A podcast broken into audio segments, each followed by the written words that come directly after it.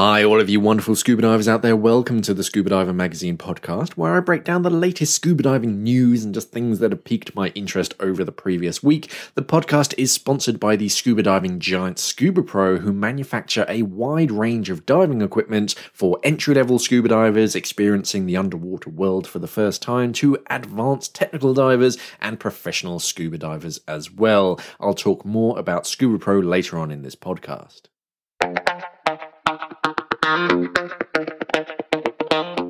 Hi, all of you wonderful scuba divers out there. Welcome to the Scuba Diver Magazine podcast. Uh, this week, actual information about who bought NDAC and what they're actually doing with NDAC. Um, that will mainly make sense to people here, or divers here in the UK, who actually know what an NDAC is. Um, foreign listeners may not have heard about it, but uh, over here, it's quite interesting news. Uh, also, a leaked report regarding the Conception boat fire suggests that there could have been a different ignition point than previously previously believed. In Spanish waters, beachgoers are being nibbled on by local fish, and a new collaboration makes an affordable, iconic dive watch available this Saturday. So, yeah, the first news story is uh, is here in the UK. Uh, one of the like big and interesting inland dive sites was NDAC, and it's like abruptly closed a few years back and it was never too clear exactly what was going on. There were rumors that the military had bought it so that they could do training there. Um, I think there was also one that it was going to be an octopus breeding farm, um, and this is in like uh, uh, oh, NDAC. It's in Wales, um, just near the uh, the border with uh, with England, and um, it's a uh, it's an old quarry that's uh, that's flooded, and they did everything from you could zip line over the top of it. I mean, this place was huge. Um, every now and then they'd have those inflatable um, like obstacle courses for uh, for kids and big kids to um, uh, to play about on the water, and yeah, it was quite a good dive site especially for training because it's it's an inland lake. There's there's no current or tides that you have to worry about or anything. Uh, but there was still stuff to see down there. And yeah, a few years back they they just kind of closed it, and we never really knew why or what was going to happen to it um, until this week. Our editorial director Mark Evans actually headed to Bristol to see for himself what this endeavour is all about, and. Now we know that it's the base of operations for Deep, which is an ambitious company aiming to establish a permanent human presence under our oceans from 2027. So this is like Jacques Cousteau's original dream to create this underwater habitat where yeah humans could um, uh, could exist and the company proclaims its purpose is to make humans aquatic, and Steve Etherton, the president's EMEA of Deep, explained this in more depth, uh, saying that we need to preserve the oceans, and to do that, we need to understand them.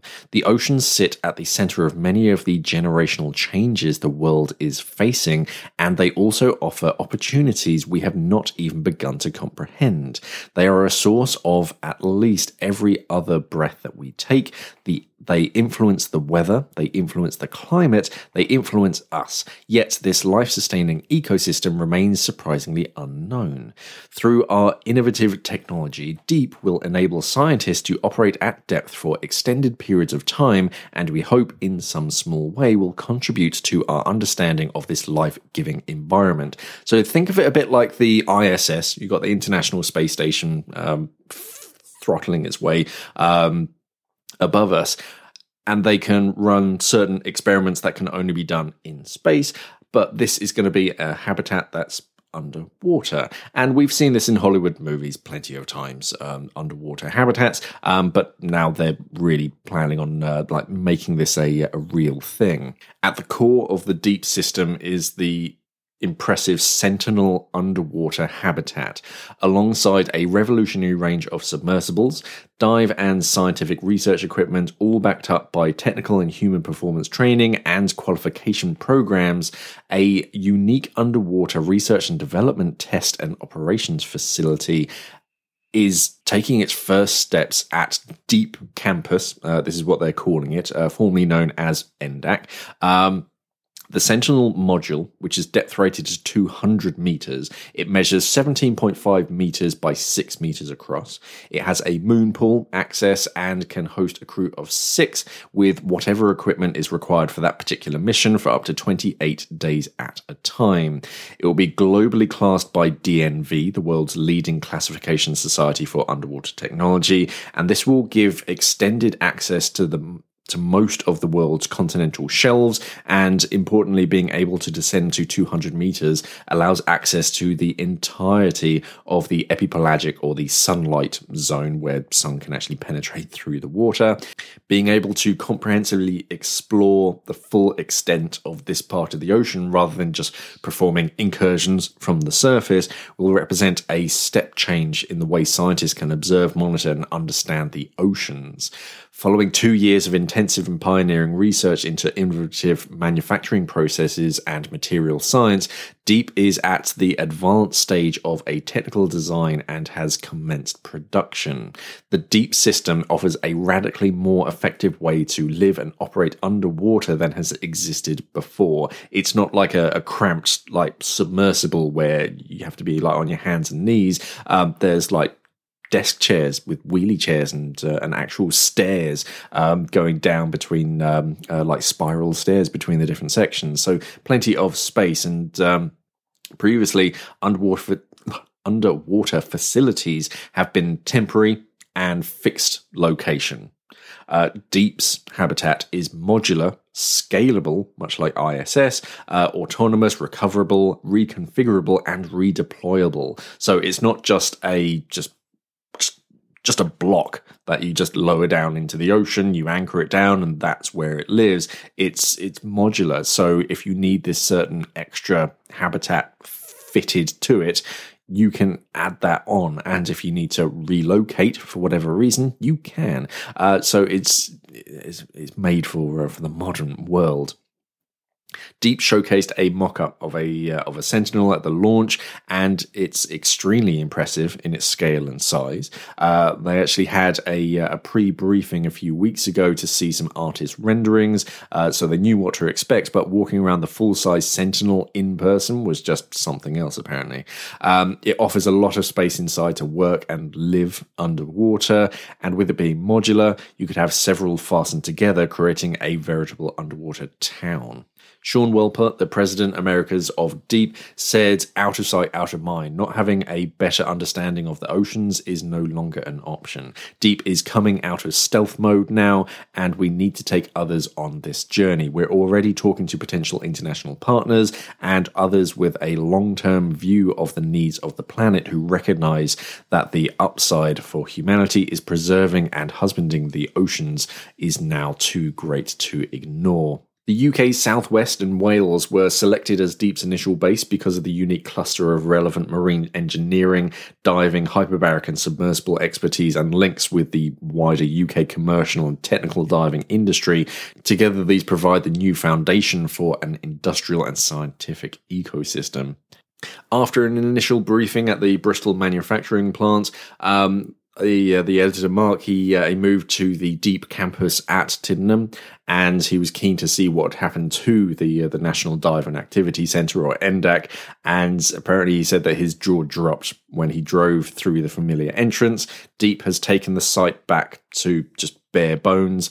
The car park and uh, and where the restaurant or the and the uh, the filling station or the buildings off to the right hand side, um, they're all just flat building sites.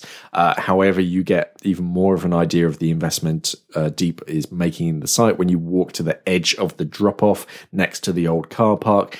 And now there's massive scaffolding structures built into the wall and down to the water that provides a staircase down to a collection of floating pontoons it was all a uh, still a work in progress. Uh, so they were unable to actually get down to the water side to see things uh, up close, but further additions includes changing rooms, toilet and shower facilities, kit storage, and more. Additional pontoons will be added running the length of the entire facility over time, providing multiple entry and exit areas for different deep training, testing, and research programs that will be carried out on campus. The Deep Institute will be offering a vast range of courses and programs, including diving, uh, from free diving through recreational into technical and closed circuit rebreathers, uh, which means someone could go from never having dived before to being fully qualified as a CCR diver, as well as training to become submersible and ROV pilots. There's a big market in that nowadays, and there's even a ocean economy awareness course. Uh, so they're kind of changing it into a, a different dive center, but a very comprehensive dive center down there. So it's going to be very interesting to see when this is um, like fully up and running. Um, yeah, and uh, and yeah, actually sort of see it underwater. I don't know whether we're going to be able to uh, to play with one of these um, uh, like system mock-ups. Uh, that would be quite interesting. But yeah, looks like uh, the uh, the the classic dive site is uh, is coming back. According to the LA Times, according to a as yet unpublished official report, the fire that killed 34 people on the California diving liveaboard Conception in 2019 may have originated in a large plastics rubbish bin by the staircase instead of what was previously thought to um, have been started by the charging of lithium ion batteries. Now, the conclusion is based on exhaustive laboratory simulations of the fire, which broke out in the early hours of the 2nd of September a few years back, while the three deck timber hulled liveaboard was anchored off Santa Cruz Island. The new report was produced by federal investigators for the Bureau of Alcohol, Tobacco, Firearms and Explosives, or ATF.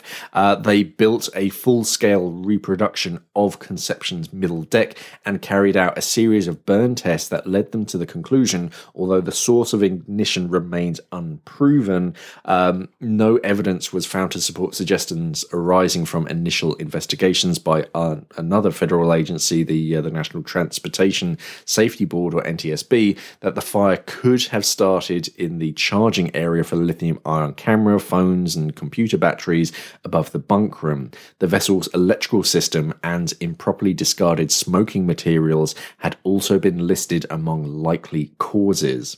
There was a 105 litre polyethylene bin called a Rubbermaid Slim Jim uh, that was located beneath open steps leading up to the main deck. This and other smaller bins around the vessel were described as highly combustible and were not allowed to be used in sleeping areas. Crew member Mickey Coles had told investigators that he emptied four smaller bins into this Slim Jim at about 2:35 a.m.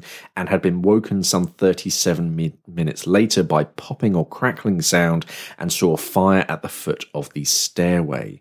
This would have been the escape route for the 33 passengers and female crew member who had been sleeping in the bunk room on the bottom deck. In the event, they were trapped as the flames spread and were all later determined to have died of smoke inhalation. Each ATF simulation resulted in a wall of flames blocking escape routes within minutes of ignition and even more quickly with an added breeze, according to the report.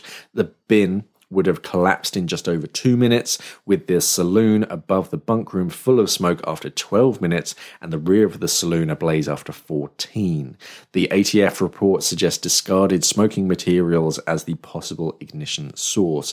Boylan smoked cigarettes but claimed that he threw the butts overboard, whilst two of the crew had tested positive for cannabis, denied smoking on the vessel.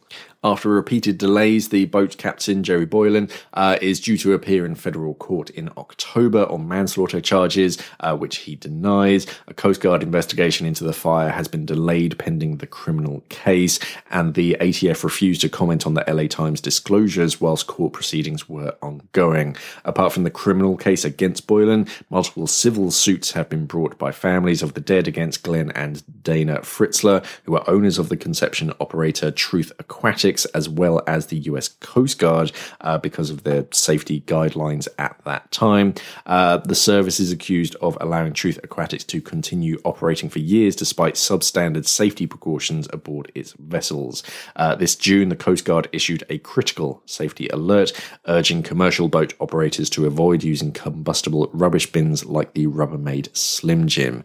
Uh, so yeah, it's um, as far as I was aware, the uh, the general conclusion of um, of what started the fires was charging of electronics. Uh, we've all seen like lithium ion batteries on some electricals just randomly bursting into flames, and that's what I was under the impression was what caused the uh, the fire. Now it could be that it could be a, a, bin fire catching a light from either a cigarette butt or or something else. So um, yeah, diving on boats, be extra careful over fire. Uh, and if you are a smoker, make sure you do uh, extinguish your, your cigarettes before you put them anywhere, basically. In Benidorm, more than 15 people a day are seeking first aid treatment on Alicante's beaches after being bitten by new fearless obladas, who are said to be attracted by moles, warts, or small skin wounds uh, on your body, especially in older people. They're actually getting to the point where they're drawing blood and even leaving teeth wounds on arms, legs, and backs. Experts say that due to the very warm weather, the temperature of the sea is much higher than usual, and that means that the metabolism of the fish has increased. So they're seeking more food and they're looking around. And we've all seen it whilst, uh, or most of us have seen it while um, scuba diving, where you get like cleaning stations where they, they look for like imperfections in uh, in other fish and parasites and things, and they'll nibble them. Uh, unfortunately, they they look at our soft white flesh and um, and yeah, go go for a nibble. But these um, these fish, they're like thirty centimeters long. They're they're not little nibblers. They're they're quite big. Um, so um, yeah, when when they try and take a bite, they they actually do it. And the Institute of Coastal Ecology has been aware of this new phenomenon for several years. Um, it was reported to their uh, to the Rescue and First Aid Service in mid August 2017. Uh, but with the warmer and warmer sea temperatures, now it's getting up to between like 29 and 30 degrees. Yeah, the fish are kind of getting hungrier, basically. And um, tourists do tend to feed um, similar species around the port areas. Uh, not with themselves. They they actually get some fish food. Uh, however, this year the uh, the fish are moving much closer to the shoreline uh, because of the the warmer temperatures, and um, and some of these uh, these bathers say that the that they don't run away from people anymore. They're so used to people just being in the waters um, that uh, yeah, they're, they just getting more and more bold and more comfortable. And uh, yeah, now they're hungry. Uh, yeah, they're kind of taking taking the bite out of some some local swimmers. Swimmers are being advised not to go into the sea with any uh, like jewelry uh, anything that shines and glistens, uh, because they can lead to attacks from uh, from species such as pomfrets, golferfish, or bluefish. And other Spanish re- report, uh, resorts have also reported similar attacks in previous years. Um, so yeah, if you are going to the area, uh, just be sure to to sort of cover yourself up to to avoid being bitten.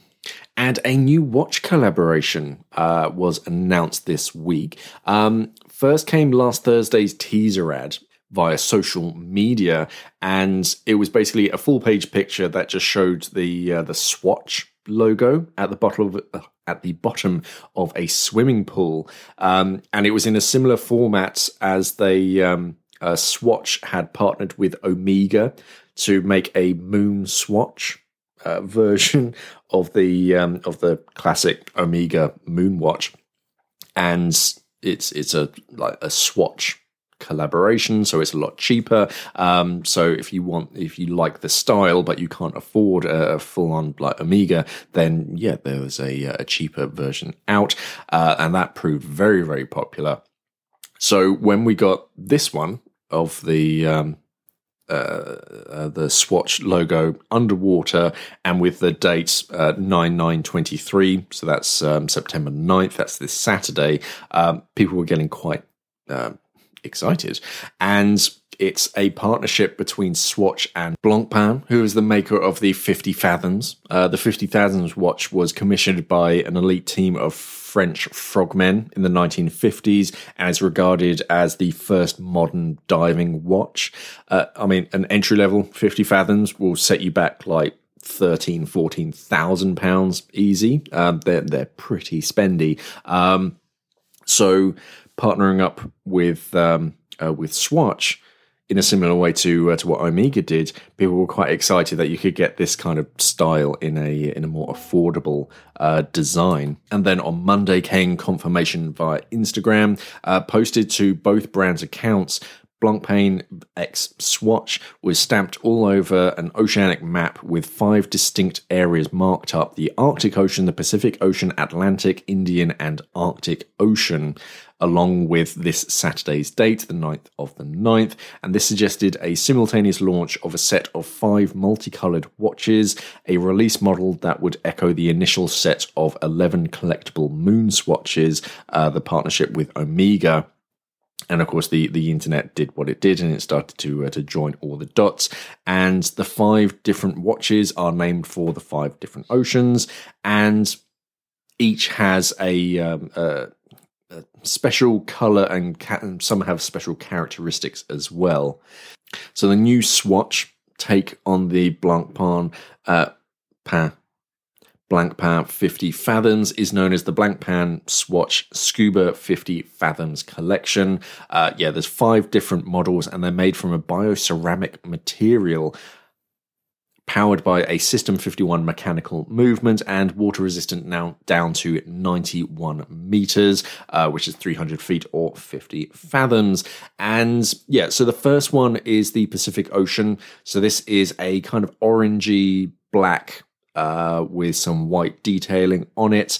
Uh, think like clownfish, basically colorings, uh, and it and it's on a, a NATO style watch. They they all are.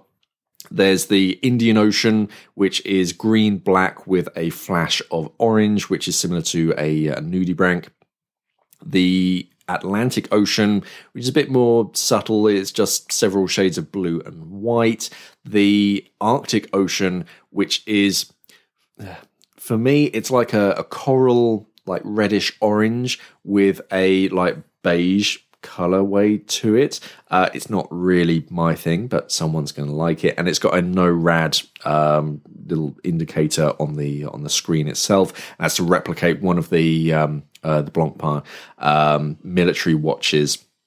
It uh, it had to have no radioactive uh, light signals from it, so from like luminous paint and whatnot, uh, they couldn't have any of that. Uh, the Antarctic Ocean is quite funky, uh, mainly on the back. The back has a uh, you can see the movement, and it is very artistic underneath it. I think I can see it's either a wave or a, a nudibranch, and uh, and it's it's quite pretty on the, uh, the on the backside. Uh, the main watch itself is just whites and uh, subdued greys, and it also has a, a, moisture detector, another feature from one of the uh, the other uh, Blancpain watches. So um, yeah, it's it's quite interesting and uh, and pretty cool. They they do have some nice stylings to it, and um, they look very similar um, as predicted.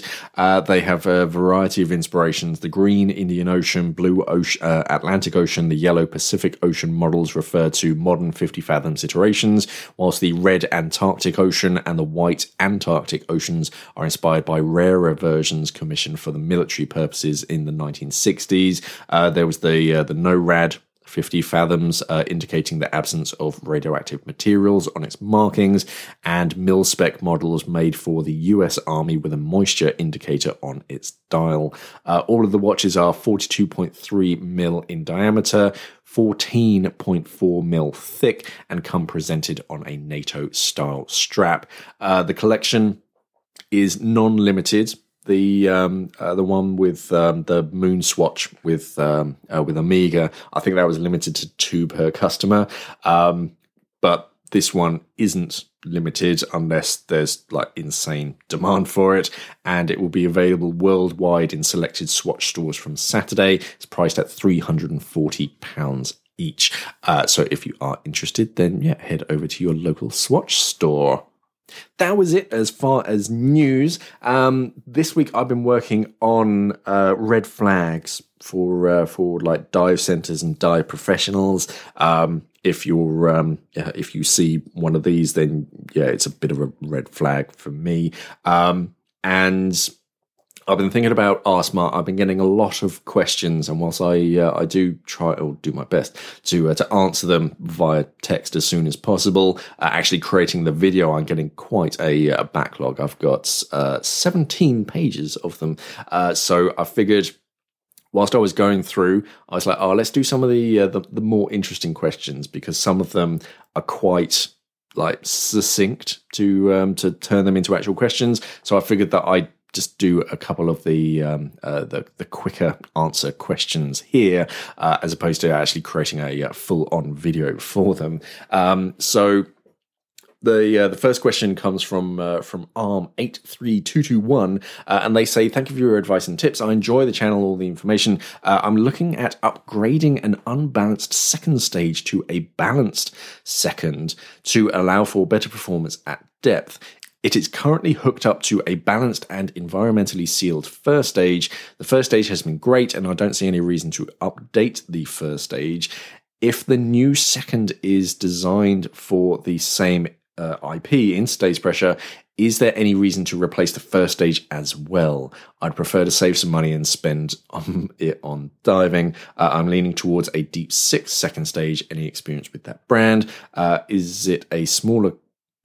It is a smaller company, but it seems to be well thought of online uh, for what that is worth. Uh, so there are some small reasons why it's best to get a complete regulator set, but it mainly comes down to just like matching serial numbers, um, the warranty, and uh, and CE.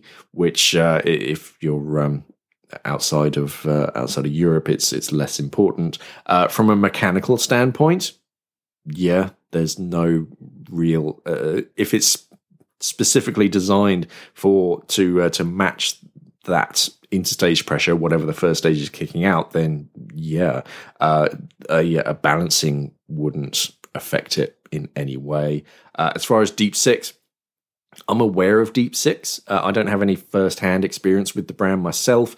Um, I don't think they venture too far across the the pond very much, but um, no, I mean, balancing of a second stage mainly comes down to um, just some minute, uh, like airflow routing around the valve so that the the air pressure is pushing and pulling like the valve equally. Um, and it, it actually depends on the manufacturer because some of them define balancing in slightly different ways. The traditional way, uh, mainly for for first stages, is as you as you descend, a and the pressure around you increases, a unbalanced regulator or an unbalanced first stage will just continue to produce the uh, the same interstage pressure, whereas a balanced first stage will increase that interstage pressure as the pressure around you increases and an overbalanced regulator will or an overbalanced first stage will actually increase it even more the further down you get. And that's based on if you need uh, if you need to donate gas to a buddy in an emergency and you need to breathe a lot and there's two people breathing off a single first stage, then an overbalanced first stage will always be able to deliver more and more gas the deeper down you go. Some divers don't like it because they think if a hose ruptures or something, then it's just going to vent gas even faster. It's more about just balancing that little valve. Uh, so as the interstage uh, pressure changes because of the the first stage, um, then it, it doesn't affect how hard or easy it is to just inhale. So mechanically, yeah, it should be perfectly fine. Um, it's just should something happen, then it's it's kind of it's all on you. Uh, the the manufacturer can just step back and say, well, no, we didn't assemble this regulator. We we haven't tested this combination. Um, so no, we don't recommend this. Um, and uh, and they can't be found liable should anything happen. Uh, but no, there's there's really nothing. Um, uh, nothing really wrong with um, with just investing in another second stage. Um, you should be able to uh, to mix and match. Another question came from Mike BQ40T, uh, and they say very uh, uh, two questions about tipping. Uh, is there a norm such as if you tip X of the oh should you tip X of the cost of the trip, no one will be offended, uh, with room above that for exceptional individual service. Should the tip be given to the boat captain so that it can be split amongst the crews? Uh, tips tips are tricky. Um, and it's kind of it depends on your wherever you're diving. Uh, they're not particularly common nor expected here in the UK, for example, uh, but in a lot of countries they are.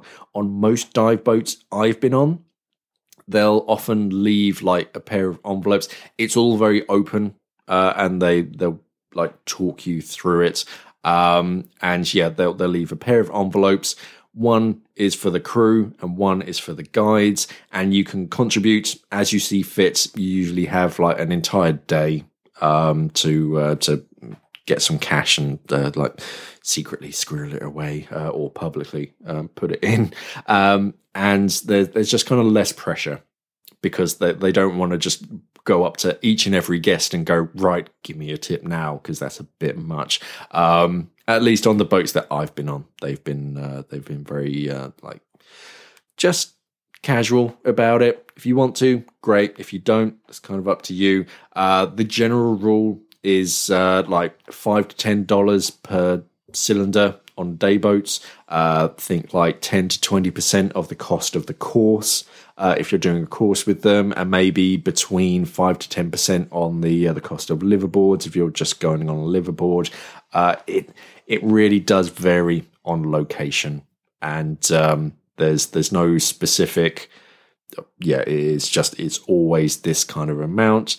Um, you can usually look up online. If you're going somewhere specific you can just go uh, so like go online and just go hey i'm going here. Um, what's the, um, the, the recommended tipping amount? Um, should it be given to the boat captain? Yeah he or she is usually pretty safe. Um, and um, especially if you do it publicly uh, there's usually at the end uh, everyone says a good uh, like thank you and pictures and all that kind of stuff and you just like present the um, uh, the tips you do it there, it's quite hard for them to just pocket it. Um, most of the crew is usually uh, sort of above board as well. Uh, so um, yeah, just do it somewhere publicly. But usually there's some kind of a, a routine where um, where yeah tips are uh, are organised. But if there is a particular dive guide uh, or a crew member that you adore. They've been really helpful for you. Uh, yeah, by all means, uh, sort of cash in hand, uh, deliver it to them. But um, yeah, if you just want it to be evenly distributed, uh, yeah, Captain uh, is, is usually pretty safe. And that's it for this week. Uh, I don't want to uh, to rattle on too long, um, but yeah, thank you for listening, everybody. Remember to check out today's sponsor, ScubaPro.com. Um, I had a quick look around their website to see if there was anything else new. Uh, I did see on uh, on one website the uh, the new version of the Luna dive computer. It's not on ScubaPro's website though. Uh, so maybe that's just a, a US exclusive for the uh, for the time being. Uh, but it looks like a smart piece of kit. Uh, I'll be quite interested to uh, to get my hands on one, see what that's like. It's kind of um, if you remember the what was it called the uh, Cosmic. Was it the Cosmic? Where it was just a black screen with bright white um, digits on it. Reminded me a bit of that kind of screen. So very nice, clean, easy to read, uh, but a bigger screen and uh, and Scuba Pro. So um, and and it's named Luna after the uh, the Galileo range, so it's got that heritage. Uh, but anyway, yeah, that's it for another week. Uh, thank you for listening, everybody. Remember to head over to our website scubadivermag.com. Uh, check out today's sponsor, scubapro.com. Uh, I imagine all of you have heard of Scuba Pro, uh, but yeah, thank you for listening, everyone, and of course, safe diving.